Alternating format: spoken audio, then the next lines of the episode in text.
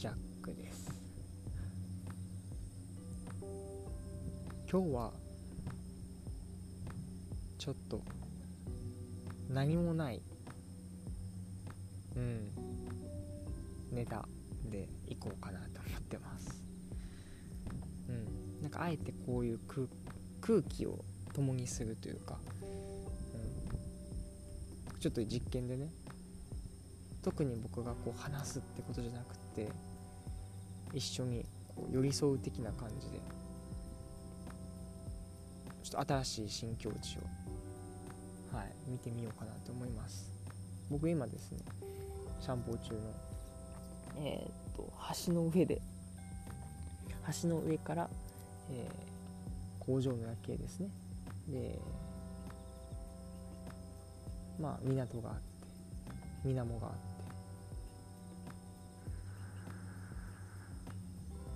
なんだろうこの虫の音、秋の虫の音たちがあって、こんな感じで風も涼しく、なんか寒すぎずみたいな、ちょっと寒いかもしれない、ちょっと寒いわ、そんな感じを過ごしてます。いやー、今日もいい天気です。いい天気とかいい夜空です、でね、こうやってその辺りを見回すのも好きで、なんか人間観察とかですよね、すごい好きで、ちょいちょいね人いるんですよね。この今港のお散歩コースみたいな感じで、中にはウォーキングランニングみたいな形で、ウォーキングシューズみたいなのを、履いて、ザ・ガチ勢みたいな感じですよね。でいる人もいれば、なんか連れ3人とか4人みたいなグループで、おそらく学生さんとかですよね、がワイワイしながらですね、やってたりとかします。ゴキブリちゃんいますね。なんか遠目から見てたら割と可愛らしいんですけどね、なんか家に出てくるともう恐怖でしかないですよね。なんでこんなになんか恐れおののかんといかんねやろっていつも思いますね。絶対僕らの方が身長的にも高いしね、人間がゴキブリという感覚でいくならば、本当に進撃の巨人みたいな感じなわけじゃないですか。でその巨人たちは僕たちをねビビるというかね、すばしっこいからすごい怖いみたいな、そんなイメージはあって、なんでなんでしょうね。なんか一説ではなんか遺伝子的にそうなっているっていう話もありますね。なんか遺伝子的にも恐れる、そういうプログラミングがされているみたいなことを聞いたことがあったりします。謎は深まるばかりですが、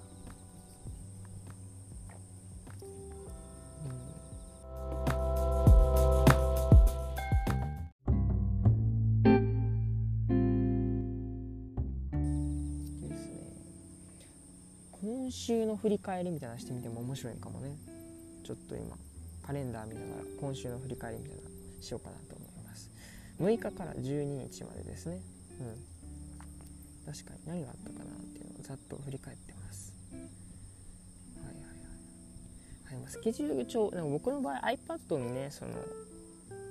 今日やることとか書いてるんで、ちゃんと見ようと思ったらその iPad を見ないと分かんないですね。でもざっとイベントとしては、ミーティングとかがあったり、あとは、個展のお手伝いが、今回ありましたね、サムシングニューな感じでございます。で友達と、ちょっとカフェお茶したり、してあと何したっけな、散歩、あと今日ですね、名古屋着いてめっちゃ飛ぶやんって感じなんですけど、きまめの焙煎をしまして、深夜レコーディングもあって、あとバーベキューもあって、コーヒーを焙煎すると、割と今日の時間感覚がすごい、なんだろうな、詰まりすぎてる感があって怖いですよね。だってまだ今日一日終わってないですしね、ちょっとね僕が今そのレコーディングが今日の0時からやったんで、なかなかなんか不思議な感覚なんですけど、だからかな、めっちゃ眠いっすわ。あと、新しいことといえばあれですね、最近、英会話でも DMM 英会話以外でですね、ランゲージエクスチェンジっていう、一環になるのかな。ランゲージエクスチェンジっていうのは、エクスチェンジっていうのは交換っていう意味なんで、言語の交換っていうふうに直訳はできるんですけども、言ってしまえば、僕は日本語喋れて英語を学びたいと。で、他にもね、その日本語を学びたくってでも、英語圏の人だよっていう人も中にはいて、その人たちで、普通にこうチャットするとか、メッセージする、電話するとか、なんかそういうのを、久しくやってみました。僕のアプリはあれですね、ハロートークやってまして、でなんかね、今日からかな、なんかね、なんでやろう、多分5回以上電話をすると、もうできなくなるみたいな。だからもう1回っていうかね、次からすぐんであれば、有料課金してちょうだいってやったんで、ちょっとね、語学は惜しみなく投資をするというね、我々の教育ではあるんで、月980円ということで払ってみました。で、喋るっていう機会があって、でね、DMM 英会話とかもやってるんですけども、それにプラスですよね、こうただただこう話すっていうか、やっぱりその DMM 英会話とかだと本当に先生がやってくれるんで、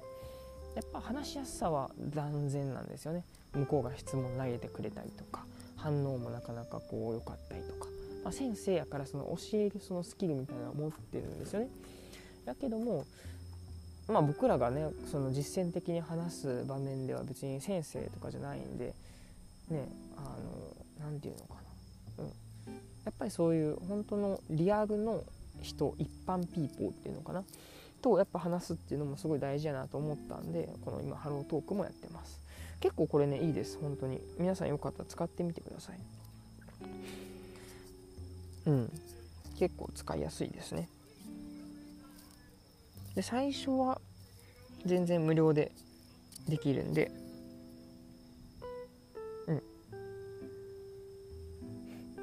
ちょっと、気になるなとか、英語喋ったことないけどとかいう人も一回ね、なんか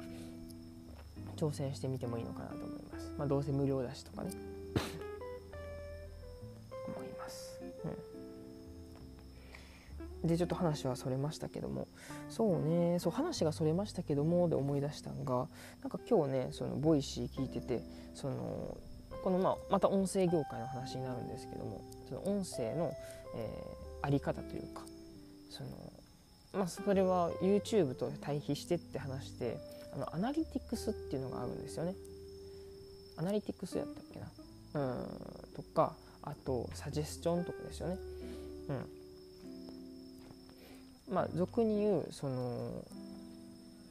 YouTube とかだったら、そのもうコンテンツがしっかりしてるんで、例えば商品紹介レビューとか、何々について何々やってみたみたいなとか、1個のコンテンツが1つの動画になるじゃないですか。だから傾向とかもつかみやすいし、これを打ち出した後にこれをするといいとか、割とそういうデータとかが集まっているんですけども、なんか動画じゃなくて音声コンテンツって、なんかそういうアナリティクス、そういうなんか分析がしづらいよっていう話をしてて、別にそれはいい悪いとかじゃなくって、なんでかっていうと、今まさに、こうやってやっている脱線をひたすらするんですよね音声って結構リラックスして、そのなんやろな、本当に日常を切り取るっていう形なんで、配信者側も楽だし、で聞いてる側もそんなになんかね負担もない中で、やっぱこうコロコロこう変わる話が、そういえばこういうことあってさとか、今も僕こうやって話してる内容も脱線して話をしてるんですけども、なんかそんな感じで脱線することで全然その統計が取れないっていうか、データが取れないっていうのがあって、いい和栗っていうか特徴ですよね。そういう特徴があるよって話があって、まあ、確かになと思って今日思ってました。すごいね、もうタラタラ喋って今10分とかなんで、なんか割と本当に1日1ペースぐらいで話している気はしますが、あまり自分では期待せずのびのびとやっていけたらなと思ってますし、まあもちろん年内ではね、エピソード100はいきたいなと思いますし、あと何かしらでね、こう収益化を自分で作れたらなとも思ったりしてます。なんかね、YouTube じゃないポッドキャストもだし、スタンド FM とかでかな、なんか最近はその収益化をできるみたいなんですけども、なんかちょっとでもこう収益化できるような、ノウハウとかなんかこう知識をね、今拾い集めている状況なんで、なんかそれをちょっとやってみたいなとか思ったりしております。そんな感じで、今週の全然脱線してったな。今週何があったかみたいな話をしたり、しょうもない話をたらたらしてましたが、これも一つのコンテンツになるというのは、音声の魅力でもありますし、なんか今日何も喋らんとか言ってましたけども、なんか結局なんかね、ちょっとプチ有益みたいな、その音声のね、アナリティクスとか分析が、しづらいよっていうような、ことを、提供しちゃいましたが、そんな感じでのびのびと、今後もやっていきたいなと思います。そんな感じで終わりましょうか。はい、ではお相手はジャックでした。またね。